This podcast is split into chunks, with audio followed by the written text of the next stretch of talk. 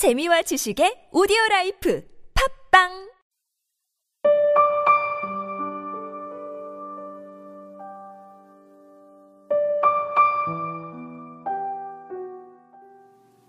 이윽고 새벽바다 유선경. 고요하고도 소란한 밤이 무섭고도 길게 오래도록 눌러앉아 있노라면 그제서야 비로소 찾아오네. 기다리고 기다리던 새벽빛의 두드림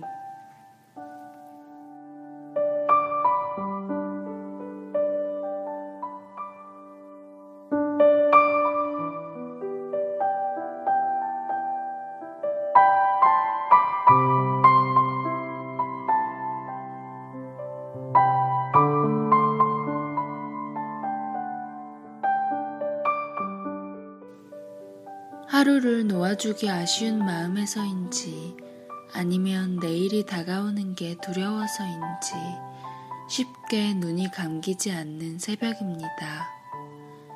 무언가를 토해내야 할 것만 같은 켜켜이 쌓인 감정들이 들고 일어나는 새벽이면 가끔 새벽에 혼자 컴퓨터를 켜고 메모장에 일기를 쓰면서 생각을 정리하고는 해요. 물론 아침에 자고 일어나서 보면 어떻게 이런 글을 썼나 하고 지워버리고 싶지만요.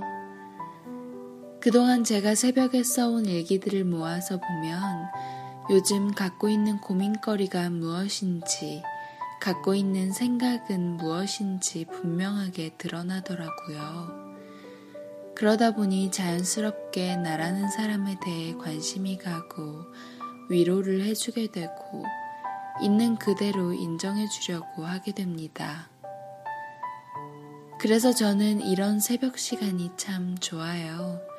가끔은 새벽 특유의 감성에 빠져보는 것도 좋은 것 같은데, 이런저런 글을 쓰며 허세도 부려보고, 일기장을 뒤적이며 내 흑역사들을 꺼내보는 것도, 한없이 우울했다가 금세 웃음을 짓는 것도, 것도 지금 이 시간이 아니면 느낄 수 없는 감정이 아닐까 생각됩니다. 그래서 저는 오늘도 이 좋은 새벽에 컴퓨터를 켜고 글을 적어봅니다.